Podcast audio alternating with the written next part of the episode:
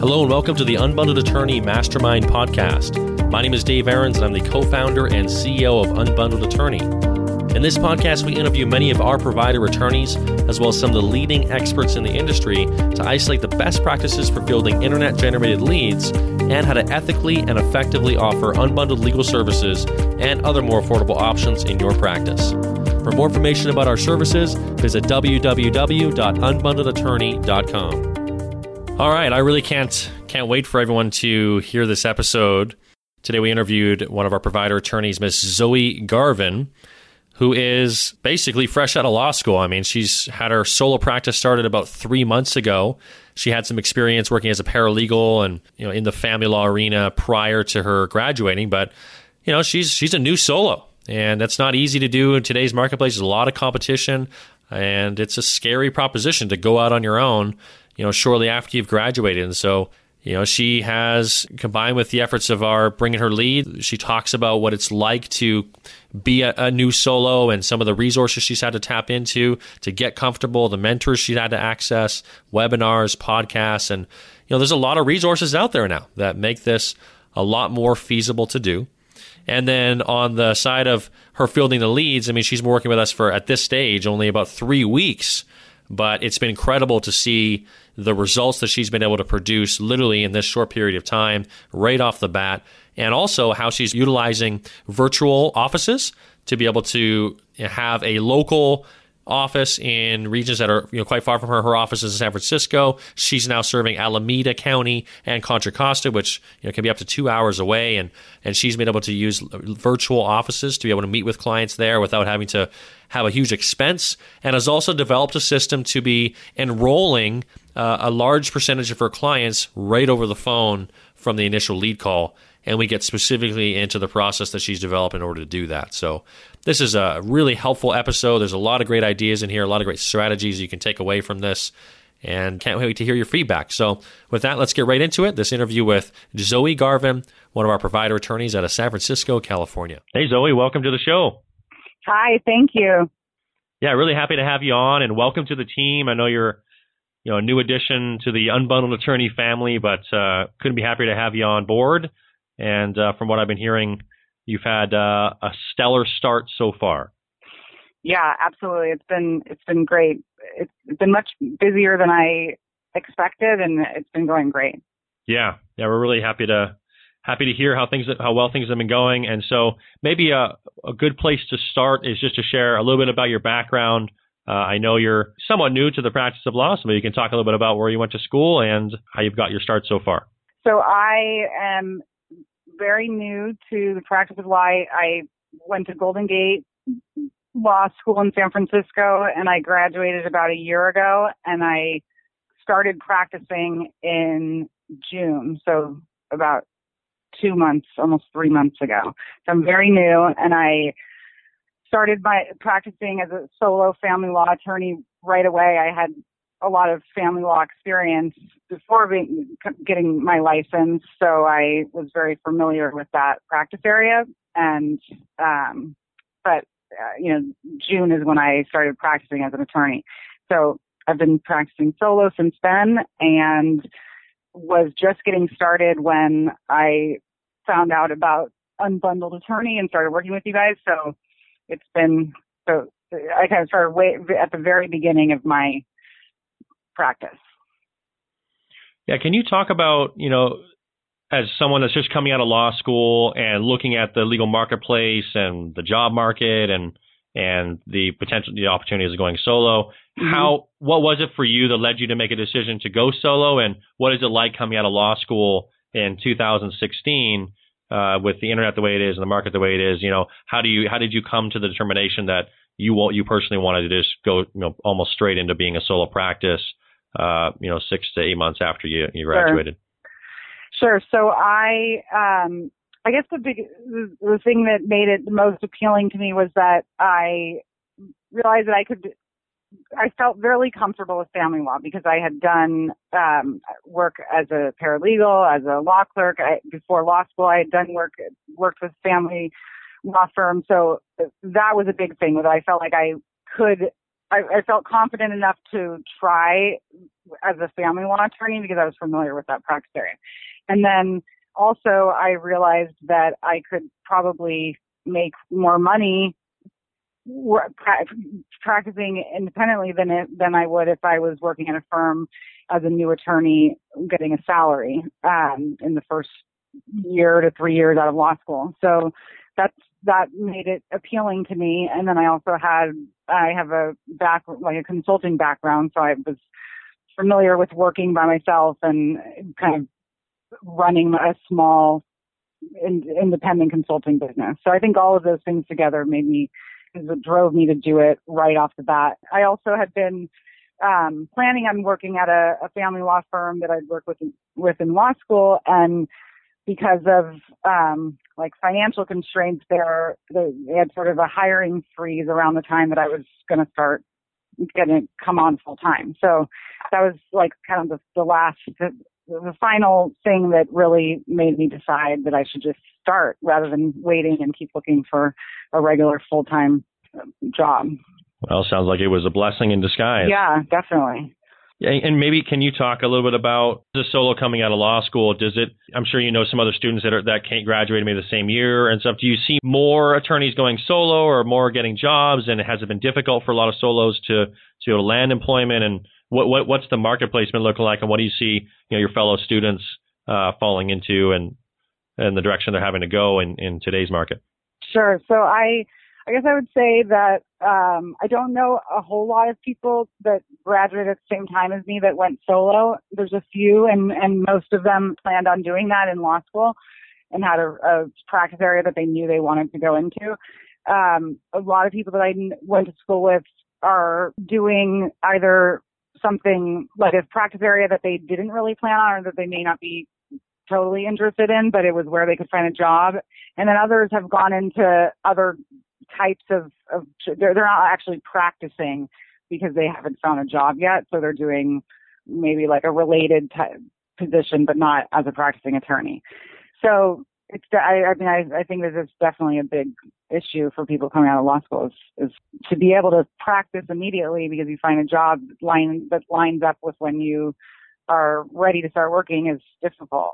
Yeah, and, I, and I'm assuming, and I would assume you know, coming out of law school and starting a, a new solo practice must be, you know, pretty intimidating on some level.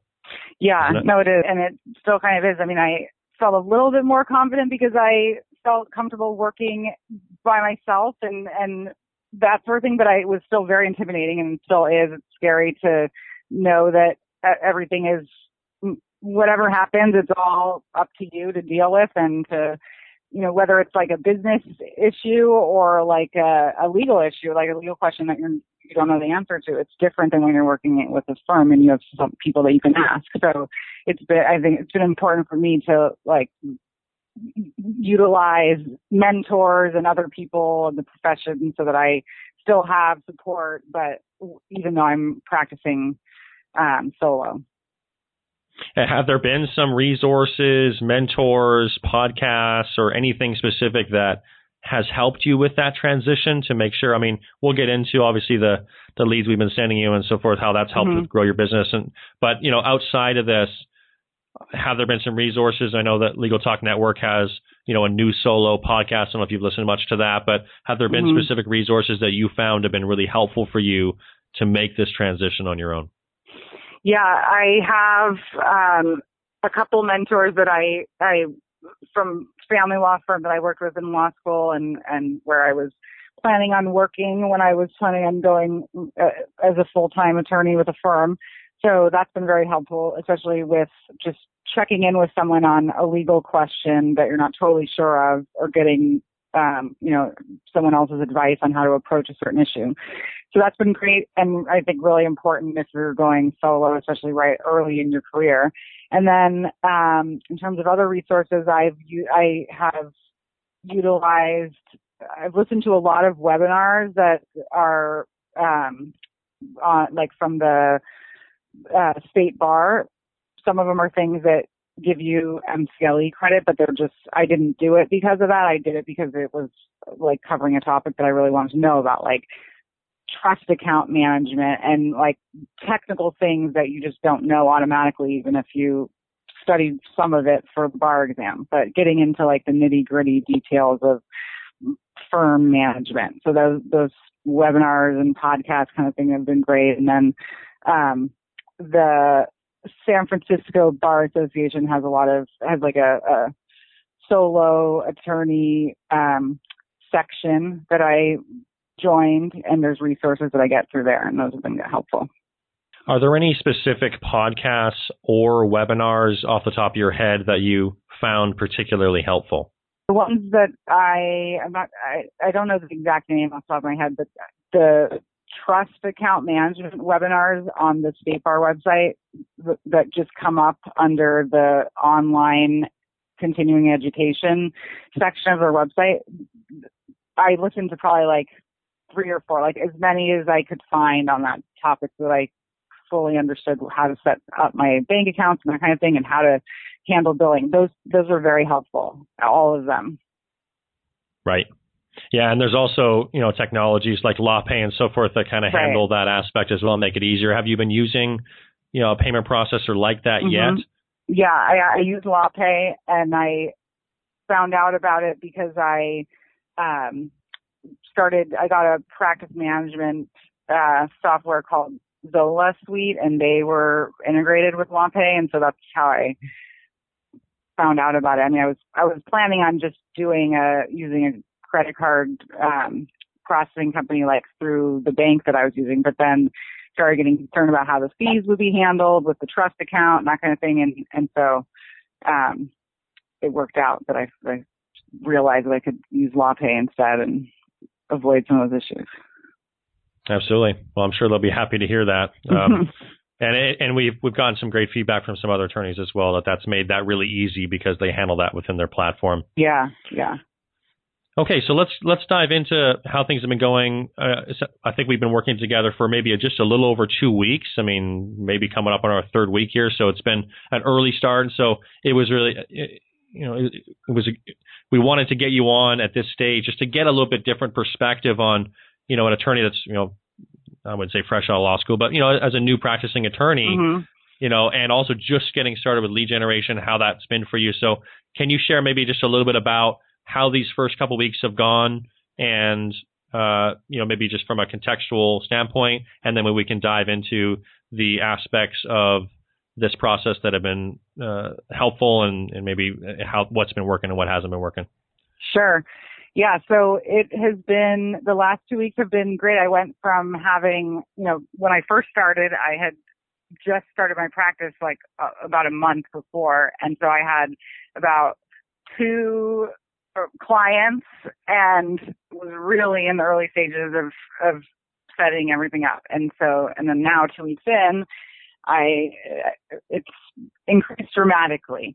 I have, you know, 10 clients and I'm, I'm getting leads every day and, um, you know, it's, it's like tripled and increased four times. So in a very short period of time. So it's been very busy and very exciting, but I, it's kind of, it's, it's actually, the great thing about it is that it's helped me put a lot of things, systems and, and things into place within my practice that probably would have taken a while to build in because I wouldn't have needed them uh, immediately. So it's kind of um, like forced me to to think about stuff that that is really helping me to manage my practice and to um, scale up sooner rather than later.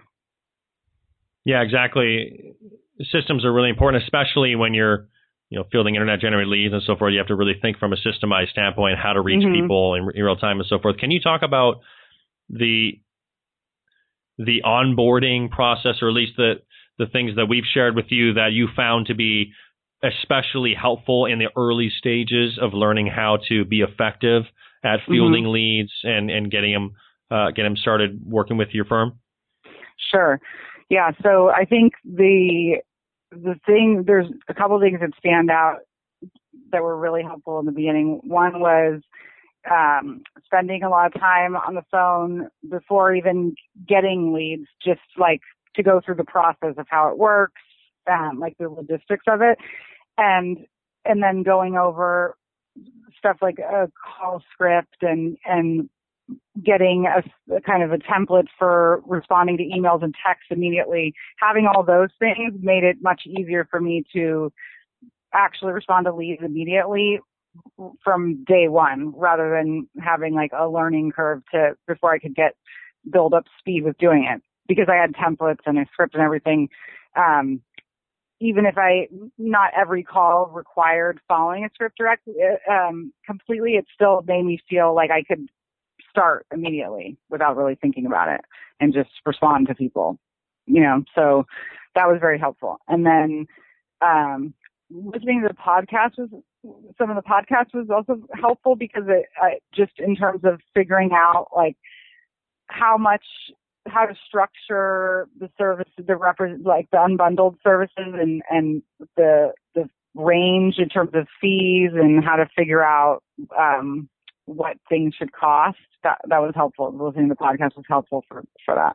Great. Yeah it's something we've worked really really hard on is so that you know, especially attorneys like yourself that haven't fielded internet generated leads before have, you know, template email responses, template, you know, text responses, uh, know exactly, you know, the importance of calling and fielding leads in real time, understanding the strategy as far as the different ways in which you can structure the unbundled and full representation mm-hmm. options.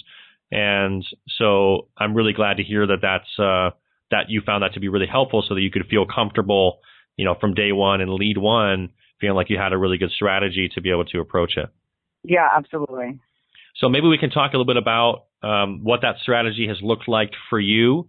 Maybe we can start from how are you currently receiving the leads? Are you getting it via email notification? Are you getting the text? Uh, what's what's kind of step one there? Yeah, so I am getting the text, and then um, I, so I barely even look at the emails that I get because I get the text and I start responding and working on it just from that point and that's been great because I can respond much quicker since I always I don't check my email constantly, but text you get right there, right instantly. So that's been great. So when the lead comes in, what's the first thing that you're you're doing in order to reach the client uh, and get them uh, initially on the phone? Yeah, so so if it is during the day, like if it's between, it depends on the time of, uh, that the lead comes in. So if it is like between 8 a.m. and um, 8 p.m., then I will call them immediately. And, and if they don't answer, then I'll send a text and an email. Mm-hmm. And if it's before or after those times, then I'll text them and email them immediately and say, just kind of like modify the, the template that I've been using a little to say, um, rather than I just called you, you know, some, but so rather than it being because they missed the call, it starts with, I received your, your request for legal services and I will be in touch tomorrow or, you know, later today or something. In the meantime, if you, you want to um, contact me, you can text me or email me and let me know the best time to reach you. So, kind of, so it depends on what time of day it is, but either way, I, I do some combination of text and email and then a phone call.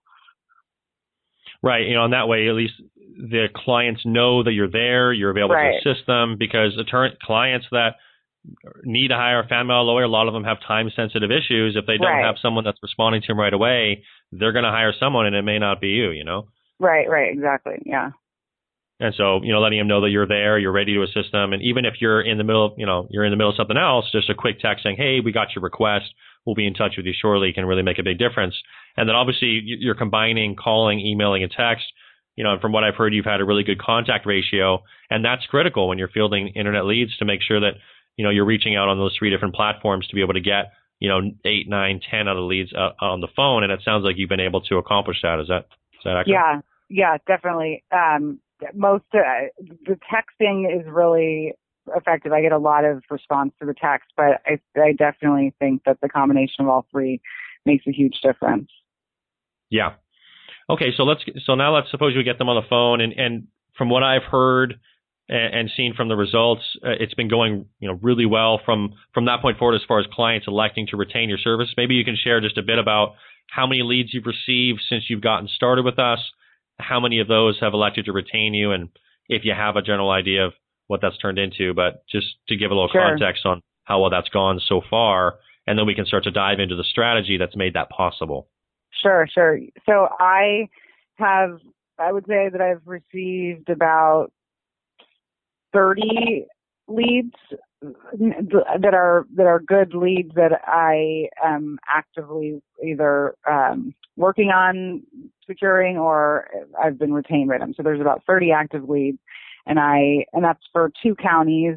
The second county I just started doing within the last week, and I have I would say about 60% of those I've actually signed and the remaining 40% I'm either in conversation with and, and in the process of, of working out a retainer, uh, some sort of arrangement, some representation arrangement, or I'm, I actually have a meeting scheduled within the next week to sign a retainer agreement and, and collect a retainer.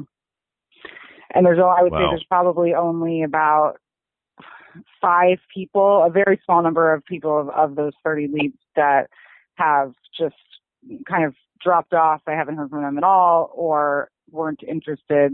From I could tell from the beginning they it, they weren't interested for whatever reason. Um, but the rest are all, you know, signed or kind of almost there. Wow. So out of maybe the 30 leads, 60%, that means you probably have about 16, 17, or 18 of the leads that have hired you already. Yeah, uh, yeah, a couple of, and and the thing, what's great about the unbundled services is that you can, for me, I feel like I the volume of clients that I can have is, is much larger because you're not doing something for all of them all the time. So of those, you know, 15, 16 some of them are, were just short-term things where it was, it was a flat fee and I've finished. Uh, they've hired me and I've finished, even though it's only been two weeks since, since I started. So, um, but yes, it's, I've working with about 16 or 17 of those. Wow. I mean, can you talk about the spread as far as whether they've been hiring you for a presentation, mm-hmm. how many of those maybe are unbundled, and then maybe we can start to talk about you know, what happens on the initial call and the types of options you've been offering and how they make those determinations. But what's been the spread as far as the amount, what people have been hiring you for of those 16 or 17 mm-hmm. so far? Of those 16 or 17, one, only one is has hired me just, uh, for full representation from the beginning. The rest are all unbundled services, um, and it kind of ranges from like very low level like just coaching and very much behind the scenes, uh, like with a smaller retainer, up to limited scope, where I'm actually helping them prepare documents and appearing for them at a specific hearing. Right, and that's uh, and that's a really great insight into those very different numbers than many other lawyers you know, where you only have one of them going to full representation. The rest of them of the 16 or 15 are all starting on an unbundled basis. You're having handling very specific tasks. Right. Can you, can you share maybe your perspective on why so many of the folks have been electing to start with you on an unbundled basis and work with you on that? What's been the the re- the reason you feel that's been more comfortable for those folks, or has been the the direction that so many mm-hmm. of them have been heading? Yeah, so I think um, the biggest reason I think is that a lot of the, the leads that I get are people who have very few of them are people that are planning on filing for divorce or something or are going to have a case in the future. Most of them are people that have an existing case. They have um, they have already started the process. They're either kind of midway through or toward the end of their case, and they have an immediate, a very specific issue, an immediate need for service and that's why they are contacting me. So they want to just, even if they express an interest in full representation, and a lot of them have, some of them even said, I definitely want to hire you, you know, for, for more or to be my regular attorney, but just for now, I just want to do this. Let's take care of this thing. So I think it's a big reason is that they just want to feel like this issue is going to get resolved. An attorney before they started their divorce with an attorney and for whatever reason, whether it's financial reasons or something else, like they're not working with them anymore and they have this attitude about wanting to not, maybe they feel like they didn't get as far as they thought they would with their previous attorney or they've spent so much money because it's just expensive to pay an attorney in a divorce. And so they just want to take a break from having an attorney where they're paying someone $2,500 retainer and then replenishing $2,500 again and again. They just want to take a break from that and feel like they're resolving their problem that they, that's the biggest issue for them in that moment. So I think that's, that, that is my impression with clients from all different income brackets. That's a common theme that they just, uh, want to first get this one thing done and then they want to look at the bigger issues and see what we, what we can do from there. Right. Exactly. And, and it really just gives them something that they, they know is a, a specific rate. It's right. this is this task is going to get done. There isn't any question about you know if they're going to get billed hourly from there. It's really just easy for them to feel comfortable with getting you started with you because they know exactly what it what it's going to cost, what the ter- services are being done, and and then they have the choice from there whether they want to continue working with you or not. Right. So it just seems like for them it's it's very low risk, and given that you know, this is a lead generation. It's more of a cold market where they don't know you very well. It's a great way for them to get a chance to experience the way you work and get comfortable with you and then transition if they want to more service from there. Right, exactly. And can you can you share a little bit more about I mean these are these are you've obviously been doing I mean amazing well there's an incredible number amount of people bringing you on for for the amount of leads you've received. Uh, and so we're going to get, you know, dive into your process as far as what that consultation looks like. Uh, mm-hmm. Uh, but can you talk a little bit more just, just about the various types of options you've offered and example price points to give an idea of what that's looked like? And then we can kind of dive into how it is that you have shared that with the client on the actual call to have them, you know, uh, enroll in those services. So you mentioned that you do some coaching where you're kind of walking them through certain steps for uh, hour. Maybe you could talk if that's hour by hour, and then sure. you've got or the document preparation, and then you've got more the limited scope where you're doing the documents, making an appearance, and so forth. Can you can you you know maybe expand a little bit more on what those options have sure. looked like and an idea of how that's been built and so forth? Yeah. The way that I explain it to, to prospective clients over the phone is that I basically I, I explain that there's two types of representation I can do. There's full representation, which is the traditional arrangement where it's going to be a retainer of you know, approximately $2,500 and then it's replenished when that gets spent or there's unbundled services. And that's where I break down the three levels of, of unbundled services that I, that I provide. And it starts at the, the lowest level is around $500 and that is for coaching um i give them a i i i try to most clients want to know like well how much coaching or how many hours does that five hundred dollars get me?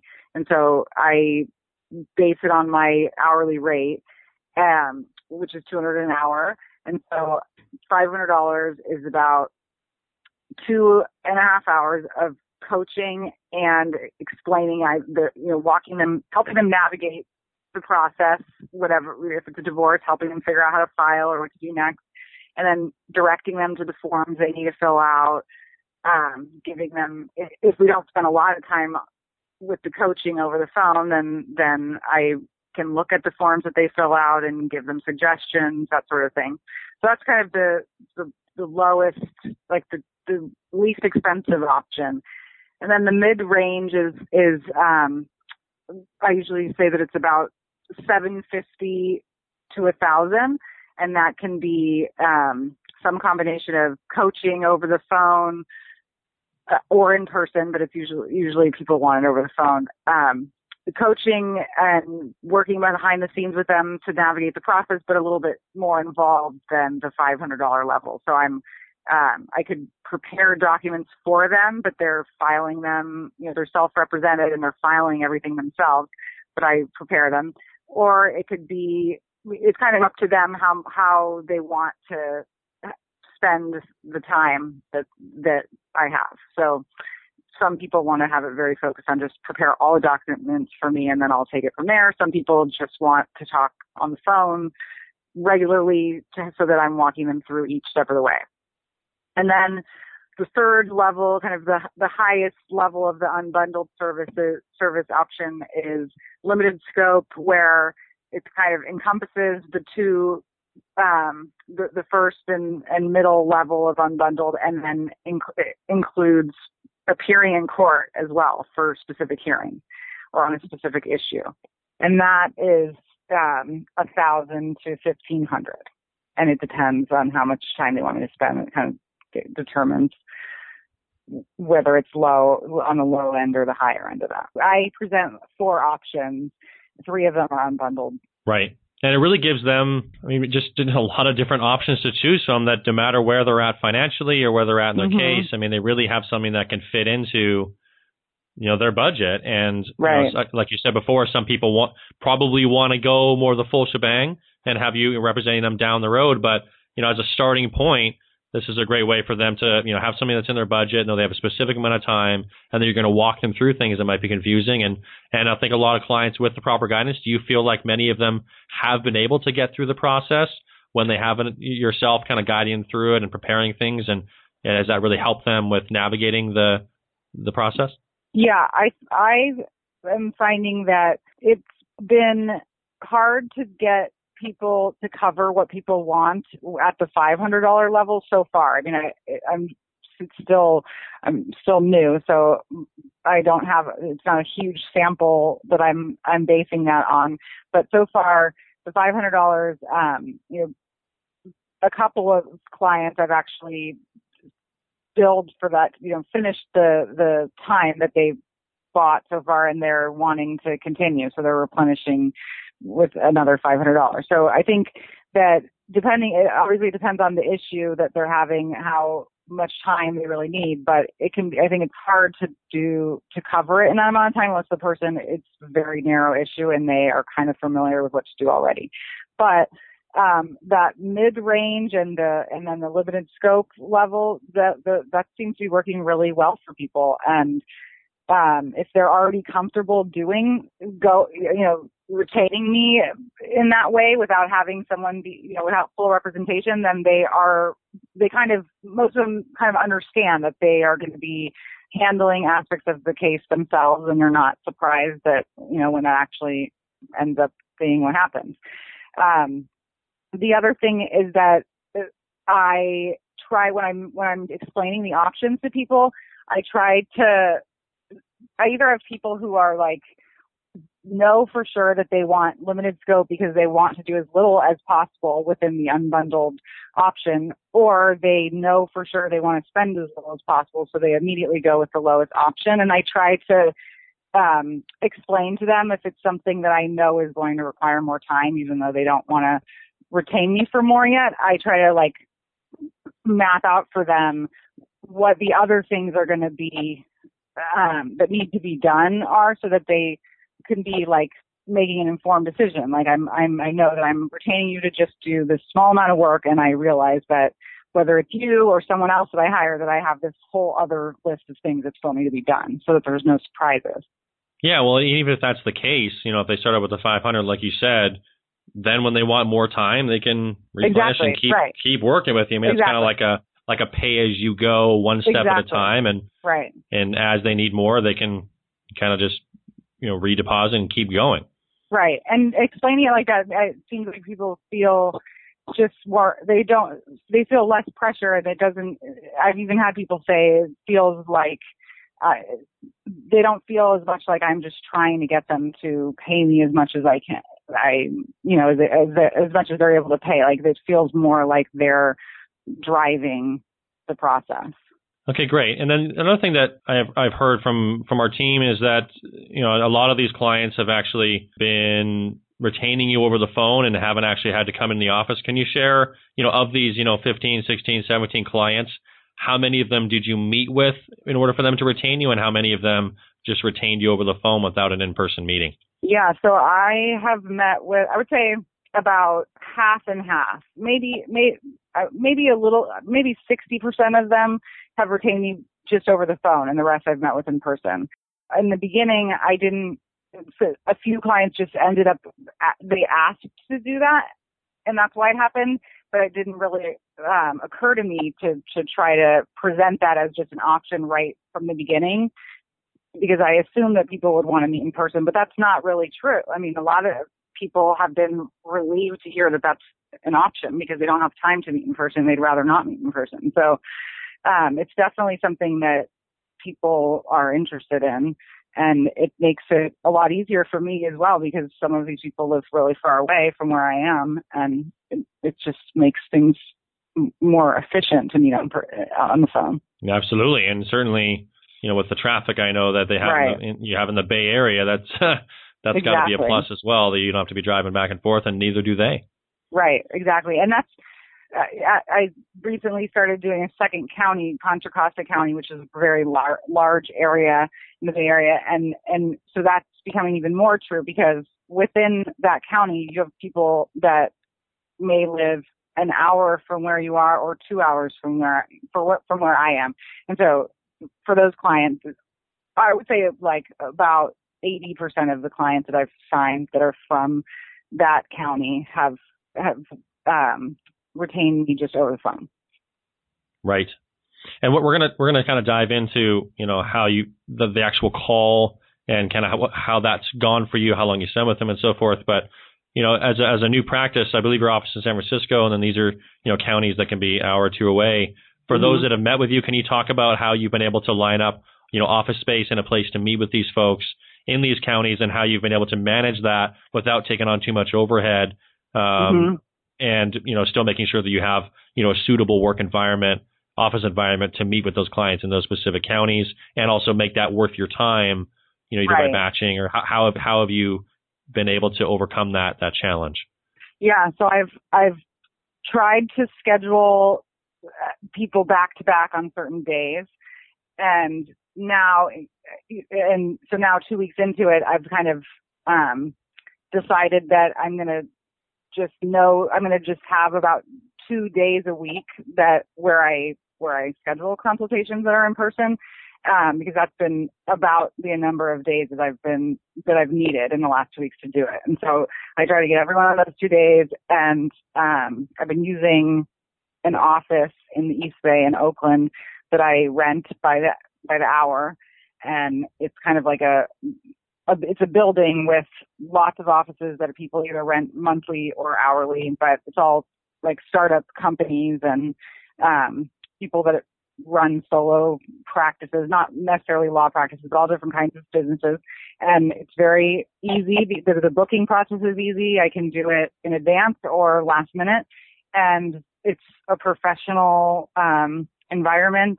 It's very, you know, it feels just like a regular office building and then I have an address to give people. This particular one that I've been using actually you can use as a virtual address as well.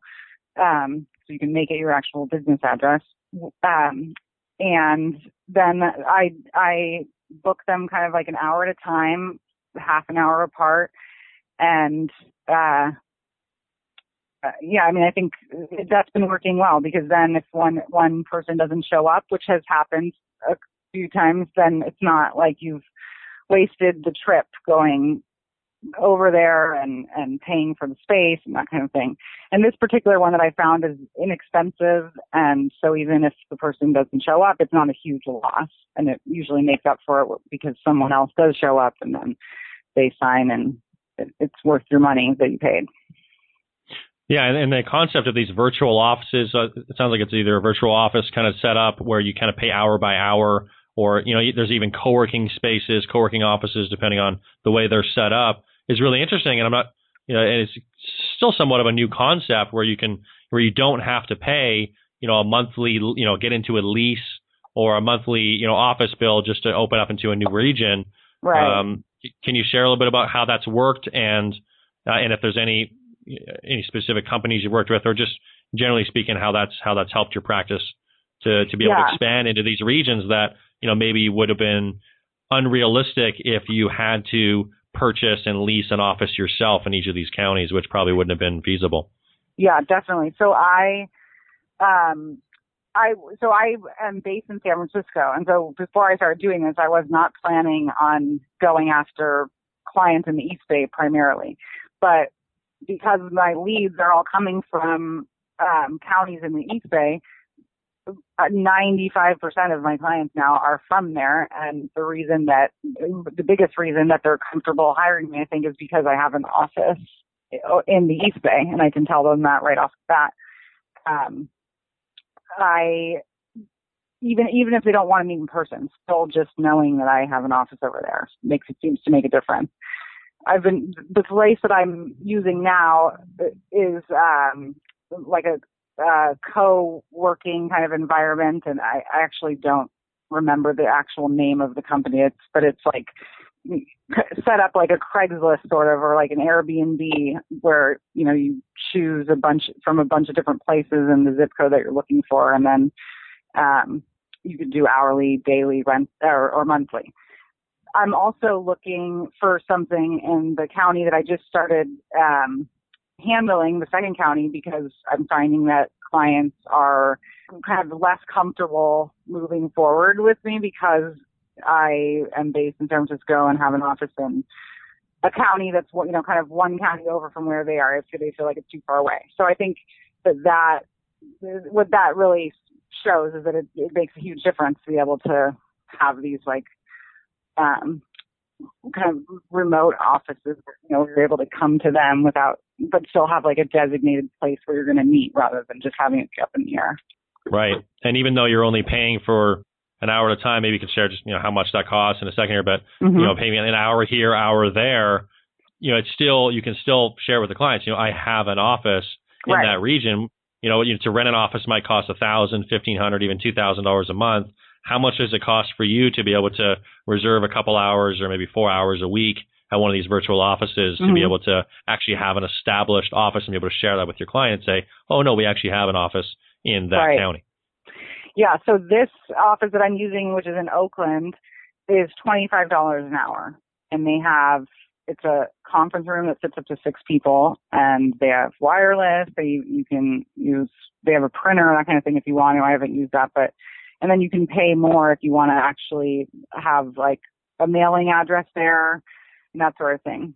The other thing is if you're they you can this particular place has like a, membership option where you they'll give you uh, access to the building like a, a key card so you can you don't have to wait for it to open in the morning. You can come in before it opens and you can uh, it's more flexible. So it's really easy to to manage and really affordable at twenty five dollars an hour yeah and, and you know you're also only paying for the amount of time that you're actually exactly. meeting with clients potentially right. so not only is it only 25 bucks but you know pretty much but except for the no shows it might come here and there uh, that you know you're only spending time when you're actually meeting with an attorney. So it's just like a, a small cost out of the, exactly. the amount that they're paying you to, to yeah. hire you. Right, and if it, and if people don't show up, then I can I can use the time to actually get something done. I mean, it's because it's a quiet work environment, so it's it's great. Wow, that's that's awesome. Okay, so let's you know let's dive into that call because you've obviously got a lot of people retaining you. They're doing it right over the phone, and so can you maybe do broad, like kind of a broad arch strategy? once you get them on the phone, what what you've been doing uh, to take them through that process? How long have you been spending on the call? What's been your goal with that initial call? And then we can talk maybe, you know, the next question being more around how you break down the unbundled, how you explain that, and we could do a bit of a role play before we wrap things up. Sure. So I am spending about, I would say that I'm spending about 45 minutes to an hour with people on the phone, usually, most people. And in the beginning, I was closer to 30 minutes, and then I found that it's helped. It ended up being um, kind of more effective to let people talk about what's going on for them in the beginning for longer, a little bit longer, uh, just to get them comfortable, to build rapport, and so I can get a good sense of whether or not um, it's something that is that I want to handle and that, that I can handle um, the, the, so that's made them made the initial call kind of longer than I was was planning on doing it in the beginning. But it but it's I think it's important so that both people feel you know I feel comfortable and they feel comfortable by the end of the call and know what where to go from there. And that's uh, since I've increased the, the the length of the initial call, the number of people that have retained me over the phone has gone up. So I think that there's definitely that's helped with that. In terms of the kind of like the format and structure of that first call, I immediately I asked them to bring me up to speed on what's going on, and then I just let them talk for a while. And I think oh, maybe 99% of the people have just gone straight into it and haven't needed me to ask questions to get them going. But if that happens, a couple people have been as comfortable, then it'll be more like a back and forth conversation in the beginning, um, where I'm asking them questions. But almost everyone will just go right into it, um, and just start talking. And if they, you know, if it goes past maybe after five or ten, probably five minutes, if it's getting very off topic and, and not, um, and I'm not getting information at all about what they actually need, then I'll kind of bring it bring them back by asking questions that are related to the what I understand the issue to be. But mm-hmm. usually people, the information is helpful, even though it's not completely on topic. It's helpful for me to understand the bigger picture, and that goes on for about um, 20 minutes or so, and then I'll ask them some clarifying questions. So really, the first half of the call, I think, is spent on getting information about their case and and background information, and then and really be, and really being patient right? Yeah. Like letting people chat and just share their story. And I think, you know, that's, that's very different and maybe why, you know, a lot of attorneys haven't been maybe successful, maybe they haven't been trying really, but haven't, we haven't had as many lawyers enrolling so many people right over the phone, sight unseen, because they don't necessarily take that time on the front end and they bring them in the office. I don't think there's anything wrong with that because mm-hmm. if you mm-hmm. have an office that's local and you don't have the travel time and so forth, then you know people feel really comfortable meeting people in person as well. But if you want to be able to, you know, have the opportunity to have clients literally paying you and rolling right over the phone, it seems like that's a very uh, important core component of that is allowing Definitely. them to to really share and Absolutely. get comfortable with you. Yeah, and I've had um, anyone, everyone that has actually hired, retained me right after the call without meeting and even without having any plans of meeting either. All of those people have, have actually, um, like commented on that they feel really comfortable talking to me and that they are, like thankful that I let them talk for so long and they're surprised that they were able to talk for that long and feel like they actually got something out of the call, even though it was just a consultation. And I'm not necessarily giving them legal advice either at that point. They're literally just, you know, they're just like venting about their issues and feeling like they're doing it, um, like with a purpose because they're going to get help to resolve the issue. Um, so I, that's huge. And I, I even, sometimes in the beginning of the call, I mean, I, I know you can immediately tell like what kind of information is going to be helpful, sort of, or at least relevant to the what they're going to need you for. But a lot of times, like at least for, like I said before, at least five ten minutes of it, it's just them talking, and I'm just allowing them to talk, and it makes a huge difference. Right. Okay. So so that's that initial phase where you take you know time to listen. You might direct them a little bit if they start going off topic, but you know, a good 15, 20 minutes or so, you know, at least half the call, they're just kind of sharing what's going on, what their concerns mm-hmm. are, the situation, whether what they're trying to accomplish, and then and then from there, what's what's kind of the next steps. Well, there, I kind of go one of two ways. So depending on what kind of issue, if it's something that like has a very specific solution or very clear solution, um, and it's very like more like black and white. Like I know for sure what needs to be done, but I kind of explain to them what that is.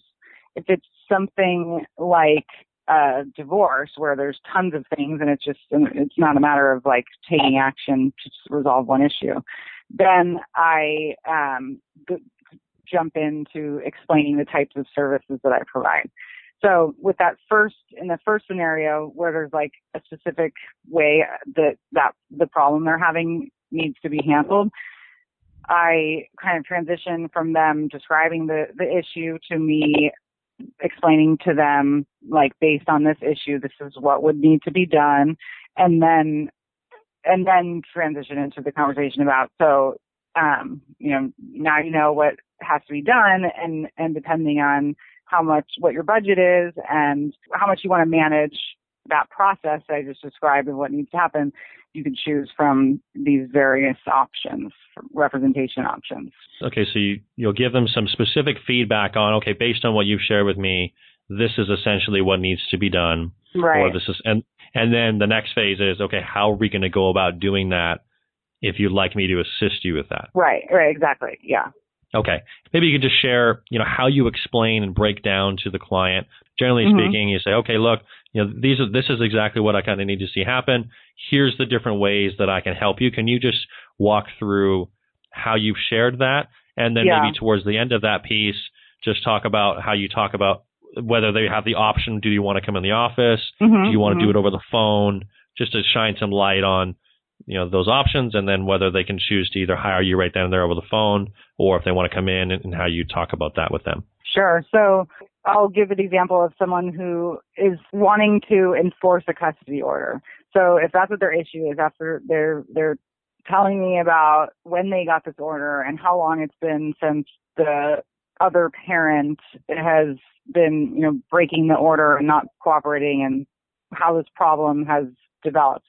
So then I explained that um, you know, to if if you want to ask the court to inter to intervene and and enforce the order or get a make a change to the order it's not working anymore, we would need to file modification and there's lot, there's several forms that get filled out. You request a hearing, you have a hearing about a month later, you organize the things that you want to present to the court, you file some statements outlining what your reasons are for wanting to make this change, and then go to court. And so I, I like lay out what needs to be done, and then Right.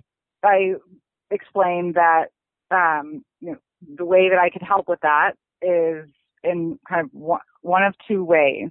One, I can be your, uh, you can hire me um, for full representation where I handle the entire process from start to finish. It's more like the traditional arrangement that you think of when you think of hiring an attorney. You pay a larger amount up front that, and then you kind of um, replenish that when it gets spent down, if it gets spent down and we're still not done. Or you can hire me to do what's called unbundled services, which means that you pay a lower, a, a smaller amount upfront, it's more focused on a specific aspect of what you need to do. And you have kind of a better sense of what it's going to cost overall based on what we know is involved now. And then we kind of reassess when that's done. And if it's not, if there's like more that you want to do, you want to keep going and ask for something else, and we can reevaluate and figure out a different arrangement at that point. So, and then I then I explain within the unbundled service option the, the three levels, which is like in the uh, example I gave about the custody modification.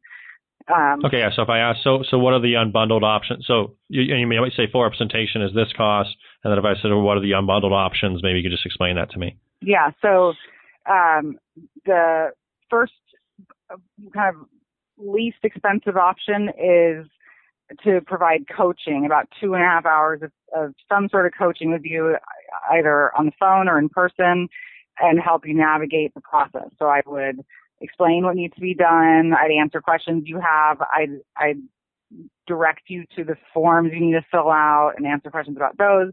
And then depending on how much time we spend on that, I there may even be time for me to actually look at the doc the forms and the documents that you um, are going to file, give you feedback before you file them, and and help you get ready to actually bring the documents to court to file. Um, and that's around that starts at around five hundred dollars and covers two and a half hours of my time. And then the next level up from that is coaching, but for more time and me preparing all the documents for you.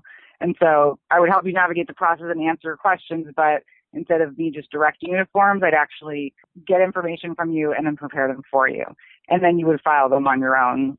Uh, So you're still self-represented, but you're not doing the, the document preparation yourself. And then the third level is kind of the highest level within the unbundled services option. And that's closer to a thousand.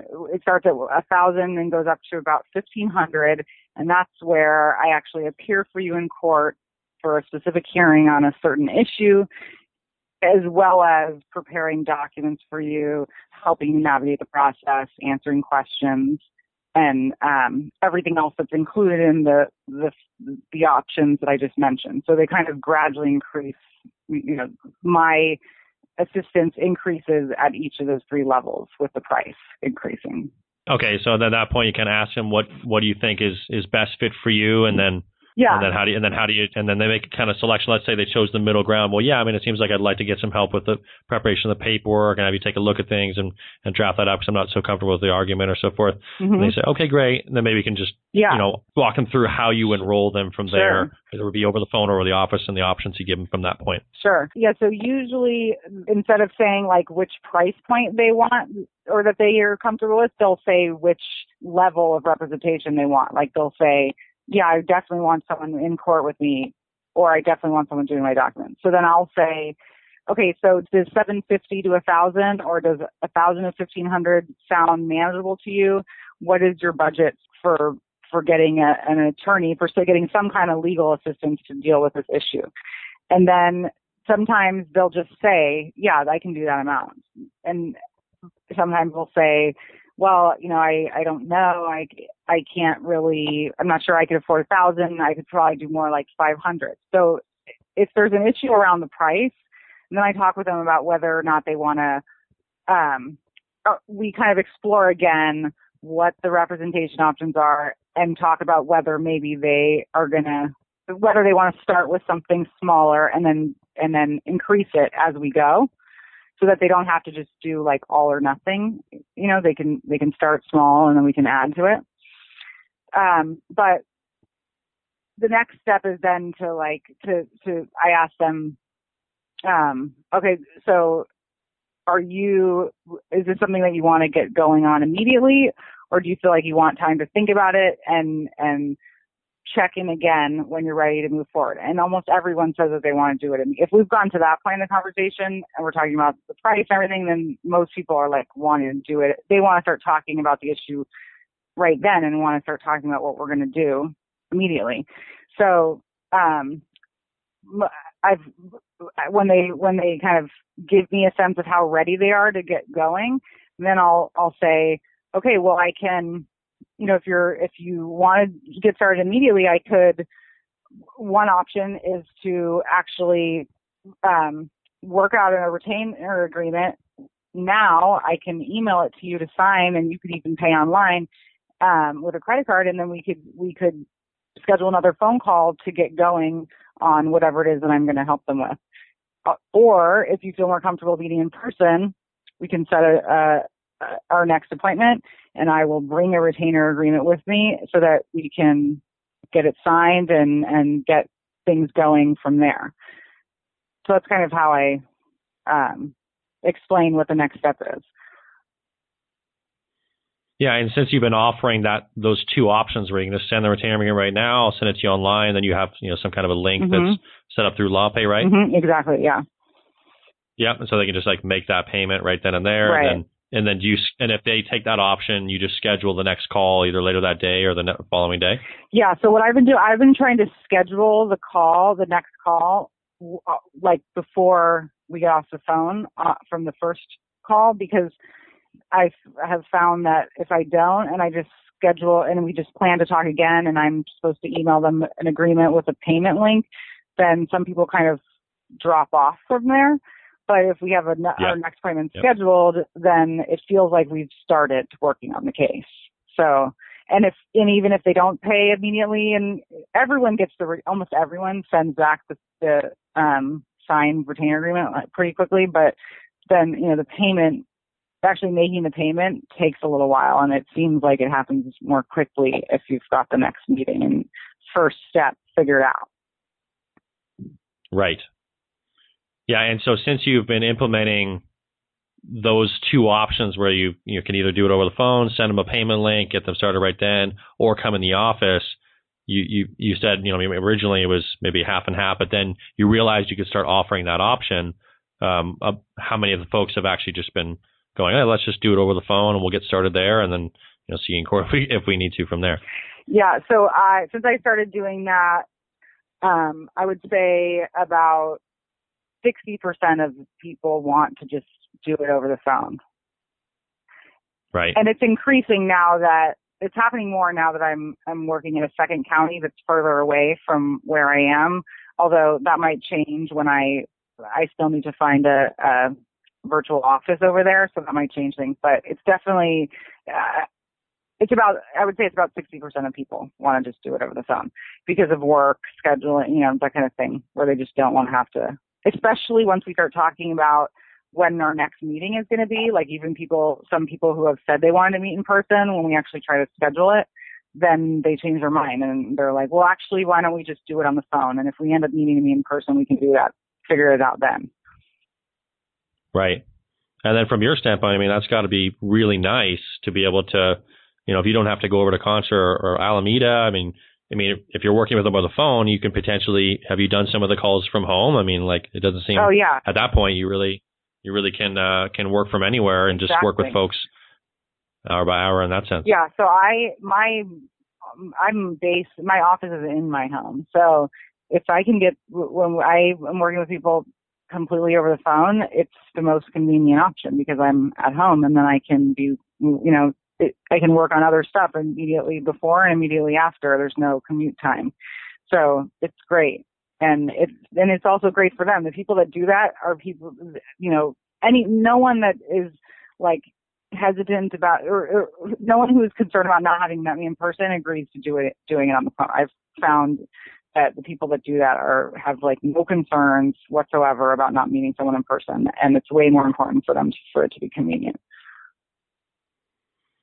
Wow, that's just really incredible. You know, Zoe. I mean, I mean, you must be feeling pretty pretty amazing that you, that in today's age with the internet and just the way everything's evolved, that you know, like you and, and even our company at times will work from home as well, and it's just you can basically practice being you know providing great service and practice of law, but doing it potentially in your underwear, yeah, or, you know, exactly. commuting to your office in your house. I mean, no, it's been great. It's, uh, it's, it's so cool. great. Yeah, it's really good. And and I think that um, a big part of it is that the, by that point when we're talking about that, whether how they want to move forward, the, they're really comfortable with me. Then they feel like I've really listened to them. If I've told them kind of what needs to happen in their case, then they even feel like they've I've started giving them like basic level advice, and they feel like they're going to get something out of this, and so they're even more likely to just want to start.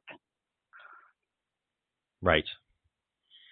Wow, well, this has been fantastic, Zoe. I really appreciate you sharing kind of how this this transition has been for you and the way you've been working with the folks, uh, the, you know, the virtual offices, working with them over the phone, the way you have taken the time you do on each call, and you know how people been responding so well. It's it's great feedback. Uh, we certainly couldn't be happier with the way things have gone so far. We couldn't be happier with you know, that you've you know had such a great start, and uh, just really appreciate you taking the time to to share so openly about how this has gone for you. And and uh, we're certainly you know here and going to continue to support you in any way we can to continue to help you make that transition from from uh, you know new practice to to thriving solo attorney. Great, great. Yeah, thanks for having me. No, I'm happy to share, and it's been great so far. So I'm looking forward to continuing. Absolutely. Okay, so with that, we'll go ahead and wrap it up. Zoe, thanks again for all your time today and, and sharing. And for everyone else that's been participating and listening to the podcast, we certainly appreciate your participation. If there's you know lawyers out there you think could benefit from any of these shows or think could be helpful, please share it with them. If you have any feedback or would like to leave us a review, uh, go over to iTunes and leave one there because we certainly would read every single review and really appreciate your feedback in the way that it's uh, helped your practice if it has. And with that, we thank you so much for your for joining in on the call, and we will see you all on the next episode. Thank Thanks you. so much.